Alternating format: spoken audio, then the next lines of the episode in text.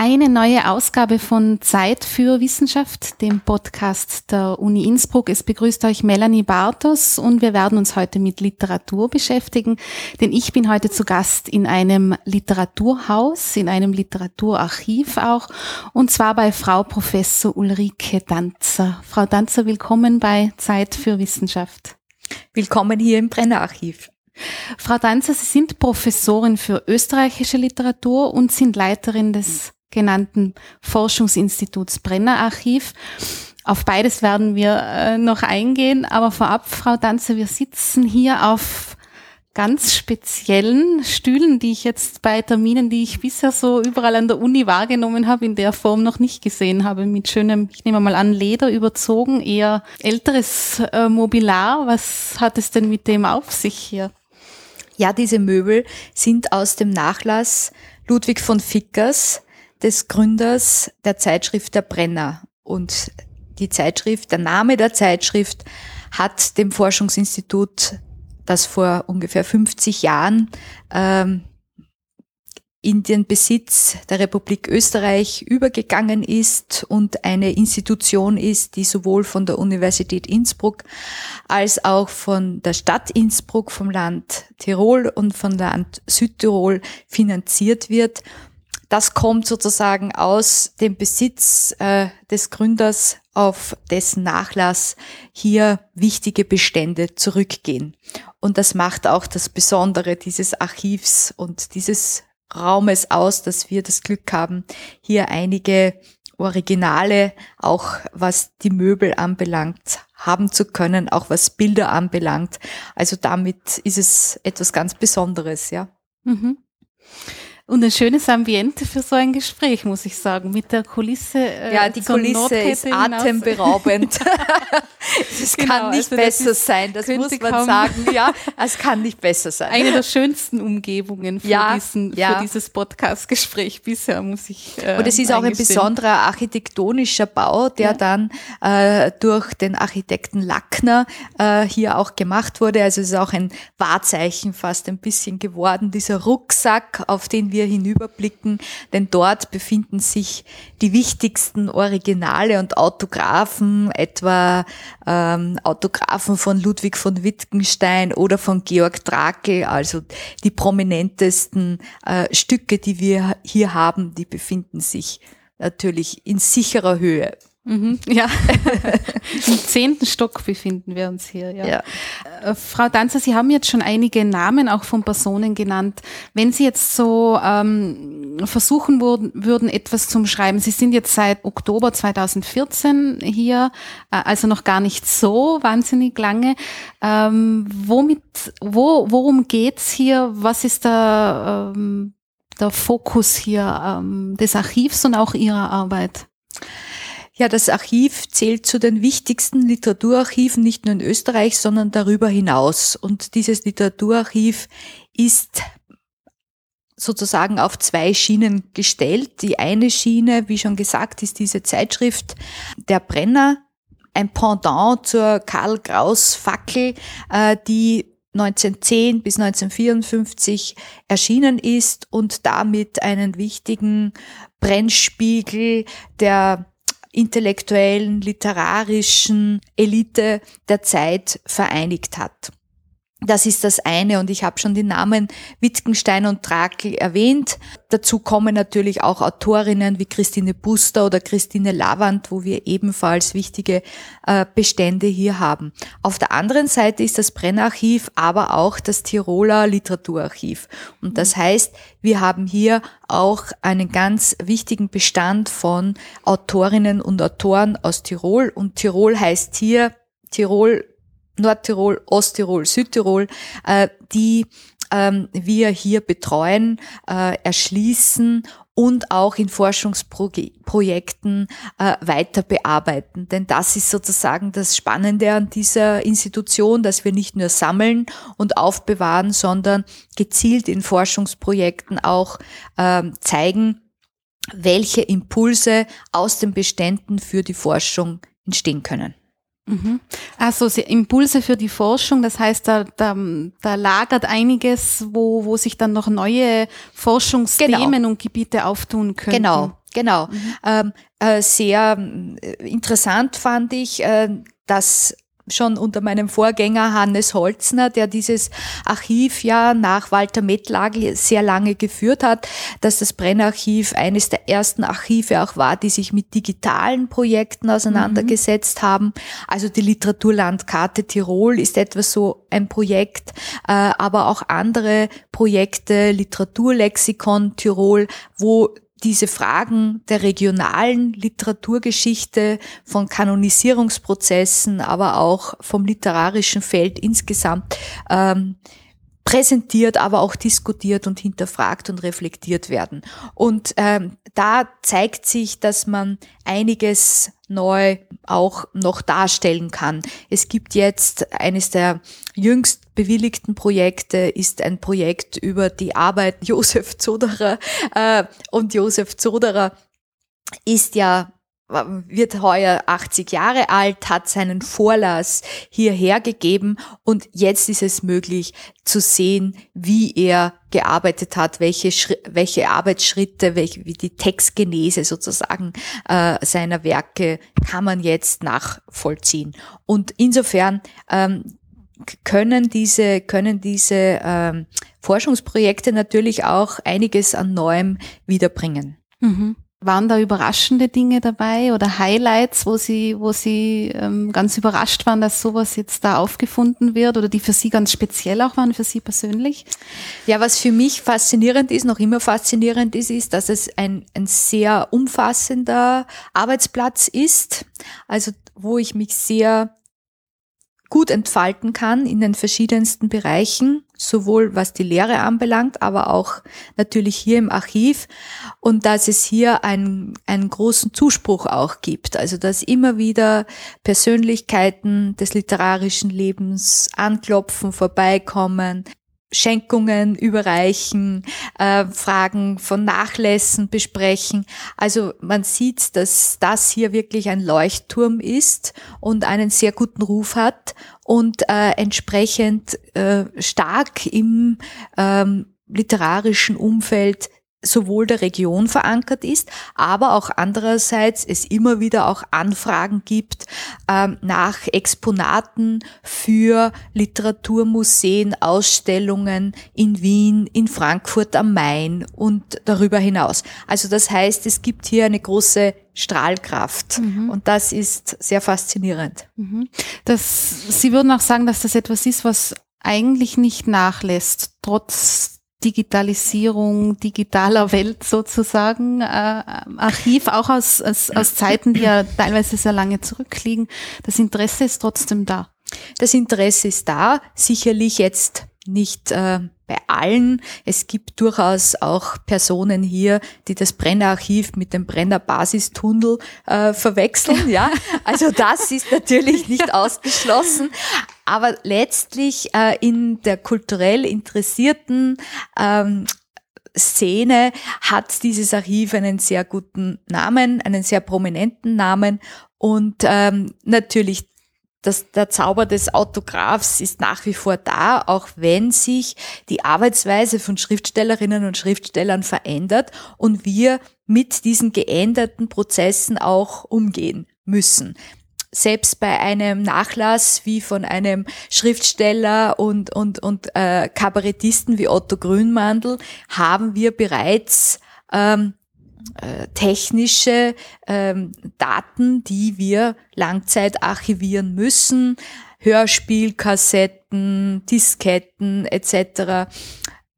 Videobänder, ja, wo man schon sehen muss, wie man die in die nächsten Jahre, Jahrzehnte hinüberrettet. Mhm. Also Sie haben gesagt, es ist so ein Leuchtturm. Ähm, ist das auch aber wahrscheinlich ähm, darin begründet, dass es auch so eine Anlaufstelle für äh, Literaturschaffende ist, die ihnen auch eine Plattform bietet, die, die sonst wahrscheinlich in dem Bereich nicht sehr leicht zu finden ist. Das ist ganz klar, weil wir haben ja hier eine sehr schöne Verbindung von Sammeln, von Forschen, aber auch von Präsentieren und von mhm. Vermitteln. Und es gibt hier als integralen Bestandteil ja das Literaturhaus am Inn und hier gibt es die Möglichkeit eben mit Autorinnen und Autoren ins Gespräch zu kommen, die präsentieren ihre Bücher, machen Lesungen aus ihren Neuerscheinungen. Und dadurch kommt es zu einem sehr fruchtbaren Dialog.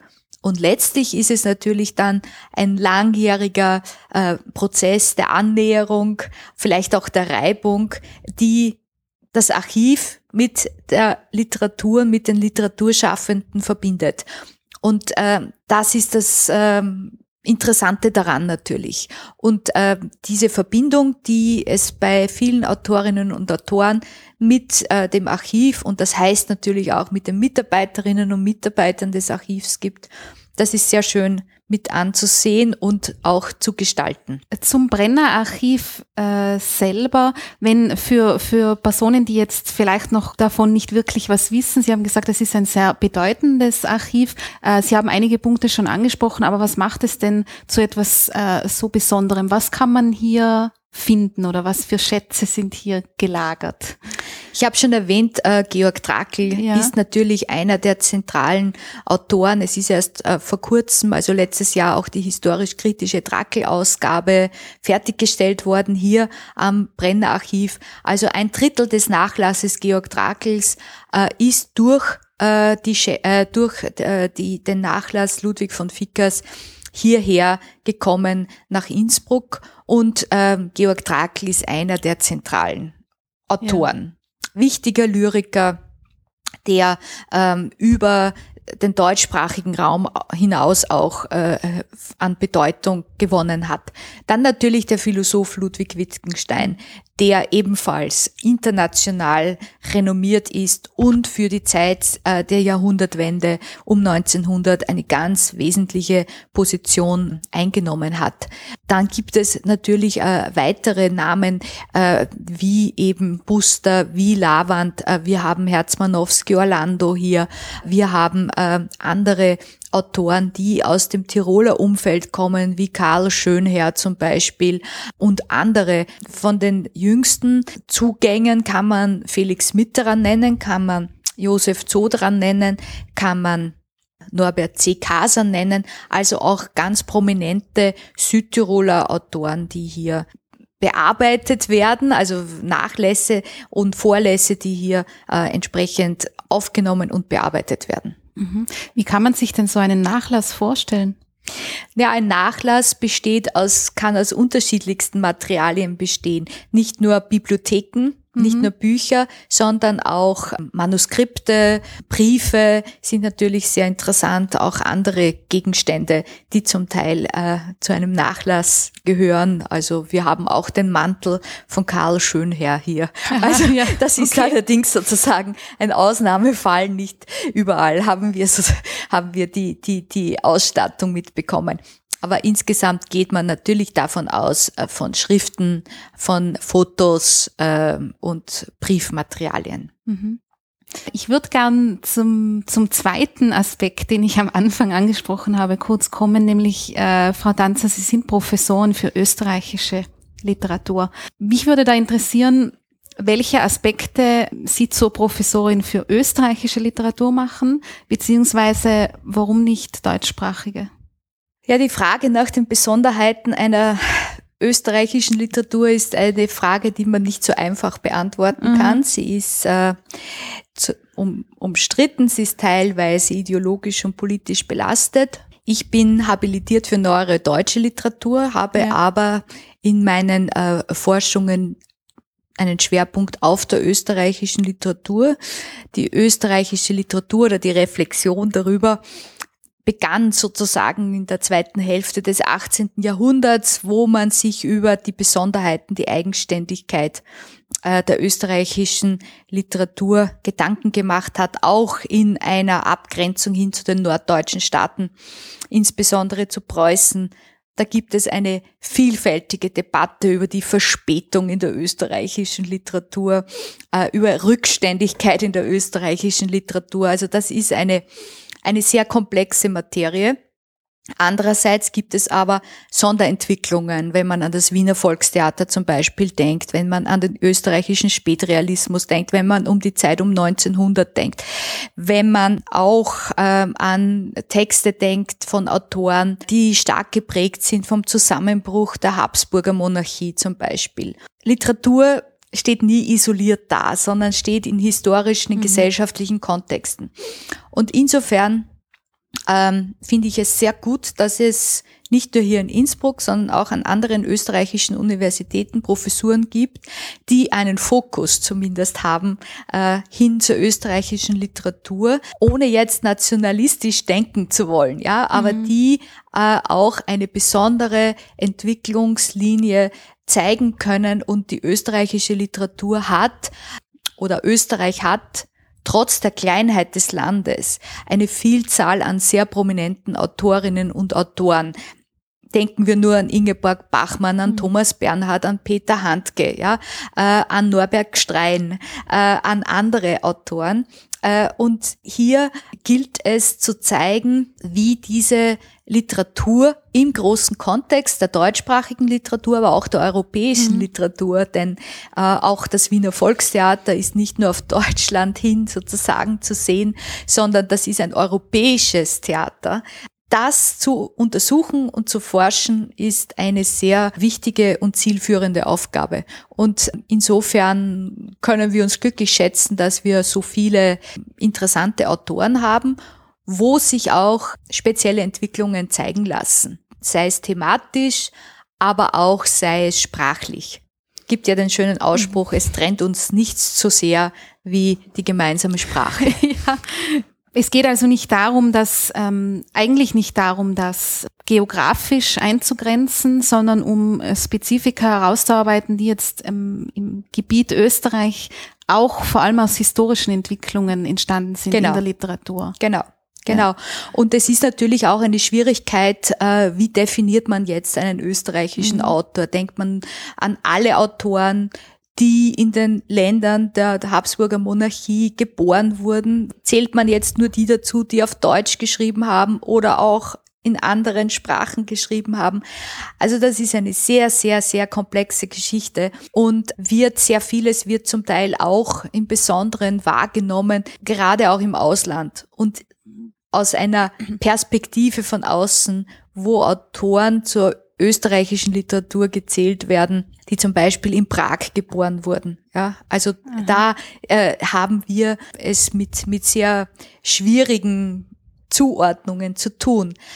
Aber letztlich ist diese Diskussion eine ähm, sehr wichtige und man sieht das auch gerade, dass in den letzten Jahren doch einige äh, Literaturgeschichten zur österreichischen Literatur publiziert wurden, dass es ein, ein wichtiges Thema ist und auch gerade publiziert wurden von Kollegen, die im Ausland viel geforscht und gelehrt haben. Also da, wenn man im Ausland gewesen ist, dann wird der Zugang zur österreichischen Literatur sozusagen noch einmal fokussierter, ja, und man, man sieht hier den Unterschied. Dazu kommt, dass es natürlich auch eine Vorgeschichte gegeben hat, dass sehr oft in äh, Literaturgeschichten zur deutschen Literatur einfach ganz äh, selbstverständlich Autoren wie Peter Handke oder auch Thomas Bernhard als deutsche Autoren ja. subsumiert wurden.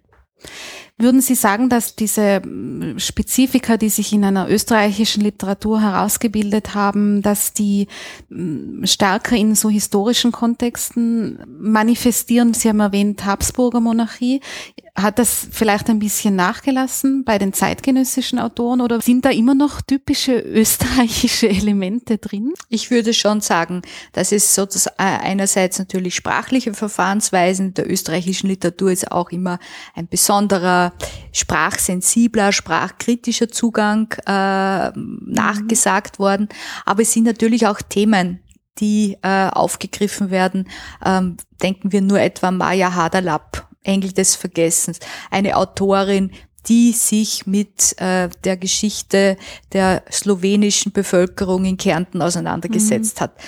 Wenn Sie hier zum Beispiel die Rezeption in den Deutsch, äh, deutschen Feuilletons äh, verfolgt haben, dann sieht man, dass es hier einfach einen äh, anderen Zugang gibt zum Thema. Ja, mhm. und insofern sind es natürlich Themen, aber auch sprachliche Umsetzungen, die doch eine Besonderheit selbst in der aktuellsten Literatur zeigen. Was wäre denn ein, ein spezieller Fokus in, in letzter Zeit oder auch gegenwärtig im Hinblick auf die österreichische Literatur, mit, des, mit dem Sie sich äh, befassen? Also, weil wir gerade von Maya Haderlab mhm. gesprochen mhm. haben, ähm, denke ich, dass doch das Thema der Geschichte und wie Geschichte in literarischen Texten verarbeitet wird, dass das ein ganz wichtiger ähm, Impuls ist für viele Autoren. Da denke ich auch an Sabine Gruber zum Beispiel, die aus Südtirol stammt, aber schon lange in, in Wien lebt, die immer wieder diese Frage der Identität, auch Mehrsprachigkeit ist in den letzten Jahren stärker ein Thema geworden in der österreichischen Literatur etwa auch durch ähm, Autoren wie Michael Stavaric zum Beispiel oder Anna Kim, die aus mehrsprachigen Kontexten kommen, zum Teil Kinder sind von Zuwanderern und die hier eine ganz besondere Note in die österreichische Literatur der Gegenwart bringen. Andererseits sind es auch Autoren, und Autorinnen, die diese Generationen und Familiengeschichten stärker wieder in den Vordergrund gebracht haben. Wenn man zum Beispiel an Arno Geiger denkt, ja, der hier als Vorarlberger Autor, aber am deutschen äh, Markt auch stark realisierend diese Fragen der Geschichte, der großen Geschichte in der kleinen Geschichte auch äh, transportiert hat. Also das sind sicherlich Themen, die in den letzten Jahren sehr stark geworden sind. Sie haben schon erwähnt, so zumindest andeutungsweise eine, eine gewisse Innen- und Außenperspektive. Sie sind ja auch mit vielen Kolleginnen und Kollegen nicht nur in Österreich in Kontakt und Austausch, auch sieht man auch, wenn man einen Blick auf Ihren Werdegang äh, äh, wirft. Haben Sie das Gefühl, dass, dass österreichische Literatur von außen anders wahrgenommen wird als von innen oder vielleicht auch von Ihnen? Treffen da unterschiedliche Perspektiven aufeinander? Das glaube ich schon und das ist ja auch das ähm, Interessante daran, dass es einen anderen Blick darauf gibt. Äh, eine sehr intensive Beschäftigung mit Österreich, gerade auch wenn ich an meine Kollegen und Kolleginnen denke in der sogenannten Auslandsgermanistik, gerade auch ähm, in, im angloamerikanischen Bereich. Da gibt es einige Spezialisten, die sich mit der österreichischen Literatur nach wie vor beschäftigen und zum Beispiel eben auch durch ihre Perspektive von außen neue Impulse bringen können. Ganz wichtige Publikationen in den letzten Jahrzehnten, gerade auf dem Feld der österreichischen Literatur, sind ja gerade auch von Auslandsgermanisten gemacht worden. Aha, also, also diese Perspektive von außerhalb des Landes, auch von Menschen, die nicht aus Österreich stammen, kann auch, ist auch wertvoll für die, für die Forschung, die dann auch in Österreich betrieben Auf wird. Auf jeden Fall. Ich ja. meine, Forschung lebt vom interdisziplinären, mhm. interdisziplinären, aber auch vom internationalen Austausch. Und das ist ganz ein entscheidender Punkt. Also die Volkstheaterforschung wäre ohne Kollegen aus dem Ausland nicht möglich gewesen. Also da hat es ganz, ganz wesentliche Impulse äh, von Kollegen und Kolleginnen aus dem nicht österreichischen Umfeld. Da, das war ganz wichtig, ja. Also die auch mit anderen Ideen, anderen Kontexten gekommen sind. Also das geht, wenn man sich jetzt mit österreichischer Literatur beschäftigt, heißt es das nicht, dass es nur ein Blick nicht über den Tellerrand mhm. hinaus bedeutet. Mhm. Ganz im Gegenteil. Bei österreichischer Literatur, da kommt kommt einen, und das natürlich speziell auch in Tirol, da kommen ähm, natürlich schon auch Assoziationen auf wie äh, Spezifika in der Sprache an und für sich schon.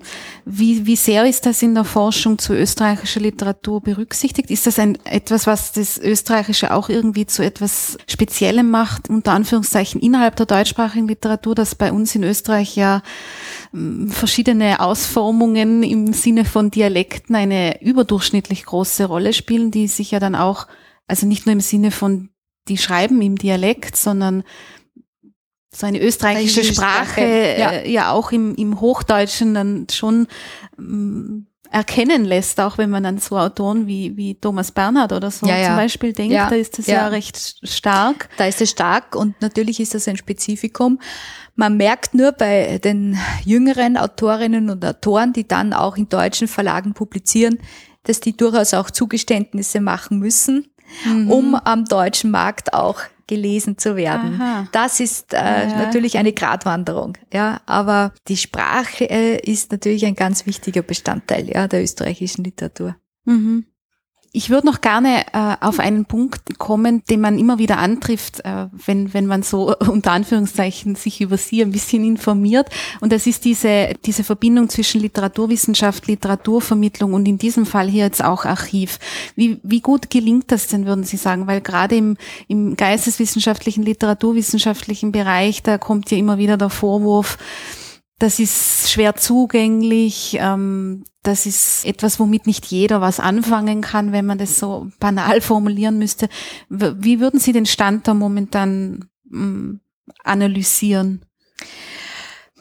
Ich glaube, man muss verschiedene Wege der Vermittlung suchen. Mhm. Natürlich kann man nicht alle erreichen, aber das tut äh, keine Disziplin. Also auch wenn Sie jetzt hochkomplexe äh, Vorgänge in der Naturwissenschaft oder in der Medizin zeigen, ja, oder mhm. darüber sprechen, werden Sie nicht alle erreichen können. Natürlich betrifft eine Krankheit mehr Menschen oder, oder ist sozusagen äh, ein zugänglicheres Thema. Aber letztlich äh, die Frage der Vermittlung, das, das hat jede Disziplin. Äh, und das ist, finde ich, unsere Aufgabe. Wir sind auch von öffentlichen Geldern finanziert. Mhm. Und das ist unsere Aufgabe zu zeigen, was wir hier auch für die Öffentlichkeit, für die interessierte Öffentlichkeit leisten.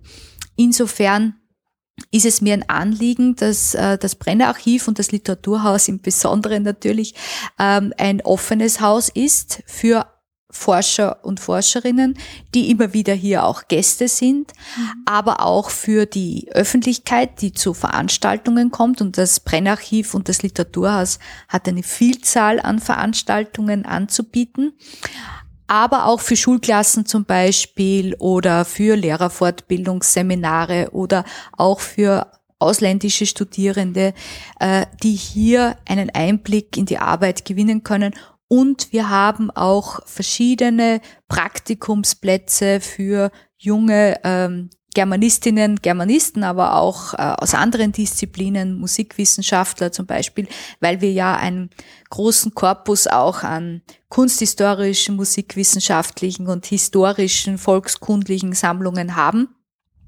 die hier ein Praktikum machen können, um hier die Arbeit kennenzulernen. Aktuell sind gerade drei junge Leute da im Februar und äh, ja. machen hier ihre ersten Erfahrungen in der Archivsarbeit. Ja. Also das geht schon in eine Richtung, wo man sagen kann, ähm, dass da neben der Forschungsarbeit, der Archivarbeit, die ja auch in dem Zusammenhang dann steht, der Vermittlung von dem, was hier passiert, auch eine ganz wesentliche Rolle zukommt ja, und Ihnen das, auch ein Anliegen ist. Das ist mir ein großes Anliegen und das macht auch viel äh, an Arbeitszeit aus, diese mhm. Vermittlungsschienen. Und wir sehen auch am Zuspruch des Publikums, dass wir hier auf einem richtigen Weg sind. Also äh, die Veranstaltungen sind im Großen und Ganzen wirklich sehr gut besucht und es soll aber auch eine Plattform sein für junge, für unbekanntere Autorinnen und Autoren, die hier in Innsbruck ihre ersten Auftrittsmöglichkeiten haben. Also eine gute Mischung ist es, die das spannend macht. Also sozusagen den Trend zu erkennen, unbekanntere Autorinnen und Autoren vor den Vorhang zu bitten und die Arbeit des Archivs vorzustellen.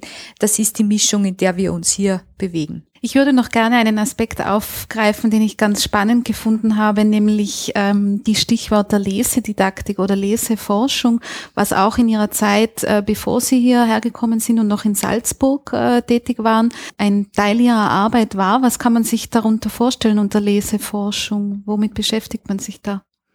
Ich habe eine Lehrveranstaltung gemacht zum Thema Lesen, mhm. um Lesen als interdisziplinären Forschungsgegenstand meinen Studierenden näher zu bringen. Denn Lesen wird, äh, ist sozusagen so ein Schnittstellenthema, wird von den unterschiedlichsten Disziplinen her beleuchtet und ist durch die PISA-Studie in die Öffentlichkeit wieder gekommen. Und das war mir ein Anliegen, in einer äh, Lehrveranstaltung die Studierenden auf die verschiedenen Facetten aufmerksam zu machen. Was funktio wie funktioniert etwa der Leseprozess? Was tun wir, wenn wir lesen sozusagen? Und auf der anderen Seite, welche Möglichkeiten gibt es etwa in der Lesedidaktik oder welches, äh, welche Rolle spielt Lesen in Institutionen? Äh, außerschulischen Institutionen, da war mir immer auch sehr wichtig, die Bibliotheken mit einzubeziehen und so weiter. Äh, und da aus dieser Lehrveranstaltungen sind auch einige ähm, Abschlussarbeiten entstanden, unter anderem eine, die sich dann mit dem veränderten Leseverhalten ähm, durch den E-Reader äh, beschäftigt hat. Und das ja. war eine sehr spannende Geschichte, weil hier die äh, Kollegin es geschafft hat, eine Umfrage zu machen unter 200 jungen Leuten in Salzburg und äh, festgestellt hat, wie äh, sich das Leseverhalten verändert hat, wie viel wird noch im gedruckten Buch gelesen und wie viel wird bereits in anderen medialen Umsetzungsformen rezipiert. Das ist eine sehr beeindruckende Arbeit geworden. Mhm. Da gibt es ja auch viele Diskussionen rund um dieses Thema. Genau. Genau, also viele Diskussionen und vor allem äh, zeigt sich, dass äh, gerade die jungen äh, Leserinnen und Leser ganz selbstverständlich zwischen den einzelnen Medien auswählen mhm. und äh, es nicht mehr diese Fokussierung gibt, etwa wie man annehmen hätte können, nur die Sach- und Fachliteratur wird elektronisch gelesen und wenn ich sozusagen zur Entspannung lese, dann nehme ich ein Buch. Mhm. Das ist eigentlich auf den Kopf gestellt worden. Ja. Also auch das lustvolle Lesen passiert bei den Jüngeren, äh, zum Beispiel über äh, den Reader. Ja. ja. Wie, wie sehen Sie das? Würden Sie sagen, Hauptsache es wird überhaupt gelesen und das Medium ist nicht so wichtig oder sind Sie ein Verfechter des gedruckten Buches? Ich liebe gedruckte Bücher, ja. ja. Aber ich denke, ähm, wir sind jetzt hier in einem so großen Umbruchsprozess, ja, dass es letztlich ähm, nicht aufzuhalten sein wird, dass die Mediennutzung eine vielfältigere ist und äh, ich glaube, darauf müssen wir uns einfach einstellen und das muss dann entsprechend auch in der Vermittlung und in der Lesedidaktik entsprechend nutzbar gemacht werden. Jedes Medium hat seine Vor- und seine Nachteile. Mhm. Und das war auch ein Ziel dieser Lehrveranstaltung, diese Vielfalt den Studierenden noch näher zu bringen. Ähm, aber ich persönlich ziehe das gedruckte Buch noch immer einem anderen Medium vor. Ja. Aber Sie sehen das nicht als Gefahr. Äh, Gibt es ja immer wieder, dass dieses haptische auch ein wichtiger Teil Das ist ein ganz wichtiger Teil. Das ist ein ganz wichtiger Teil. Und ich denke gerade auch alles, was in der ähm, Kleinkindpädagogik passiert, äh, ja. äh, in der in der Lesevermittlung schon vor der Schule, ist ein ganz wichtiger Punkt. Mhm. Und da wird man über Bilderbücher, über das haptische, das denke ich, ist ein ein ganz wesentlicher äh, Zugang äh, zum Lesen und zur Literatur. Ja. Abgesehen davon, in welchem äh, Medium das dann letztlich stattfindet, das Lesen. Wenn wir jetzt so einen, einen Blick ins, in, in die Gegenwart, ins Jahr 2015 werfen, dann ist ja nicht erst seit jetzt, sondern schon seit längerer Zeit, gerade im Zusammenhang mit solchen Dingen wie Internet und vor allem Social Media bei, bei jüngeren Generationen immer davon die Rede, dass das Lesen nicht mehr unbedingt beliebt ist, sagen wir mal so. Wie sehen Sie das für die Zukunft, wenn jüngere Generationen sich da wahrscheinlich eher, offenbar eher ein bisschen davon distanzieren? Ich glaube, es äh, ganz wichtig ist zu definieren, was versteht man unter Lesen. Sie ja. haben gesagt, Internet, Social Media es ist noch nie so viel gelesen ja. worden wie heute. Ja, Nur stimmt, wird äh, sozusagen das Lesen im Internet und in den Social Media wird nicht als Lesen per se definiert. Das ist auch mhm. in vielen Umfragen herausgekommen. Mhm. Äh, es muss und es wird in den Untersuchungen und Forschungen der Lesebegriff ja stark erweitert. Wenn wir von Lesen sprechen, gehen wir immer noch vom klassischen Bücherlesen aus stimmt, und vom, vom literarischen Lesen. Aber Lesen ist eine Kulturtechnik, die darüber hinausgeht. Und damit muss man sozusagen auch diesen Blick erweitern. Ja, es ist nie so viel gelesen worden wie jetzt. Es ist vorwiegend bei vielen ein funktionales Lesen geworden. Mhm. Und äh, die Literatur das muss man auch sagen, das literarische Lesen ist auch früher ein Minderheitenprogramm gewesen.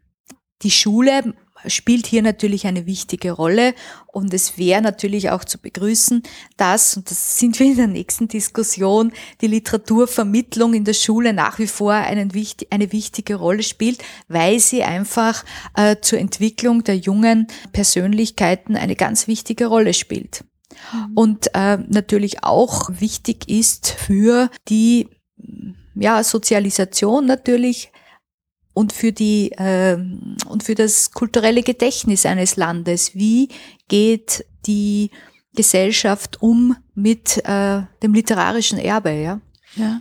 Warum finden Sie das wichtig, dass das schon junge Menschen machen? Denn es kommt ja oft äh, auch in schulischen Zusammenhängen immer so die Frage, für was brauche ich das? Ich beschäftige mich lieber mit Dingen, die ich dann in technischen Berufen oder wo auch immer oder in wirtschaftlichen Zusammenhängen verwenden kann, direkt anwenden kann. Warum würden Sie sagen, dass es wichtig ist, dass sich schon junge Menschen auch wirklich mit Literatur an und für sich auseinandersetzen?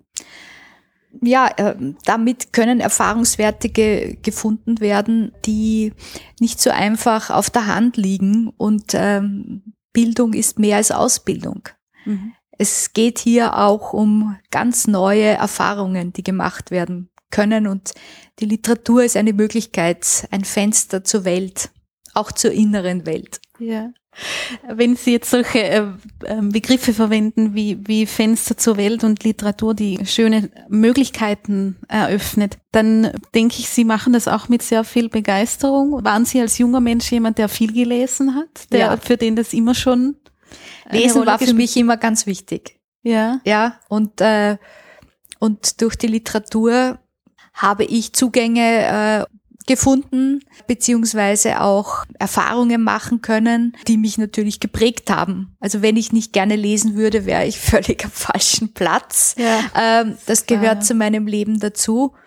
Und ähm, ich habe das Glück gehabt, in einer Familie aufgewachsen zu sein, wo Lesen eine wichtige Rolle gespielt hat, obwohl wir jetzt nicht die große Bibliothek zu Hause hatten. Aber mhm. es war sozusagen immer ein, ein Umfeld da, wo dies auch gefördert wurde, wo vorgelesen wurde, wo Bilderbücher angeschaut wurden, also eine Zuwendung gewesen ist, ähm, die ganz essentiell für die Entwicklung eines lesenden Menschen ist. Und das wäre ja eigentlich sozusagen das Wichtigste von Anfang an äh, über die verschiedensten Möglichkeiten, die es gibt, auch außerfamiliär äh, Kinder und Jugendliche zur Literatur, zu Büchern oder zum Lesen jetzt allgemeiner gesprochen zu bringen.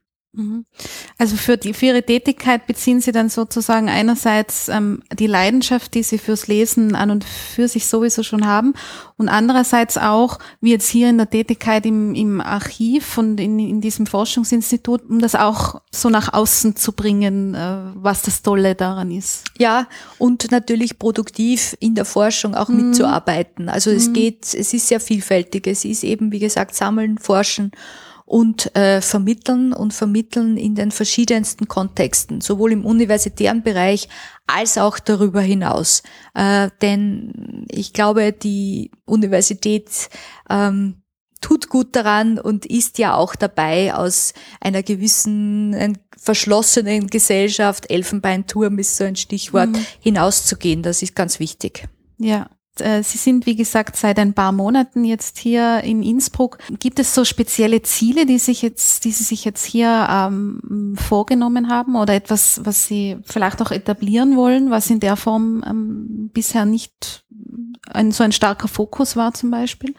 ich möchte diesen erfolgreich eingeschlagenen Weg, den meine Vorgänger ja. vorgegeben haben, den möchte ich weiterführen. Und das ist in Zeiten wie diesen gar nicht so einfach, mhm. denn ähm, wie Sie wissen, werden ja auch die Mittel begrenzter und äh, diese Öffnung und, und diese starke Verankerung, die schon stattgefunden hat, die möchte ich gezielt weiterführen etwa durch ähm, Sammlungspolitik, aber auch durch ähm, entsprechende Veranstaltungen und Forschungsprojekte, die gezielt äh, die äh, Bestände hier auch erschließen und in die Diskussion bringen. Und ein Punkt, den ich gerne verstärken möchte, ist, dass äh, das Forschungsinstitut Brennarchiv auch so ein Fokus ist für äh, ausländische Forscher, für ausländische Gäste, die hier vortragen, aber die hier auch Einblicke nehmen in die Bestände und damit sozusagen das Brennarchiv noch prominenter auf der Landkarte vorhanden ist. Ja. Frau Professor Danzer, vielen Dank für das Gespräch. Ich danke Ihnen.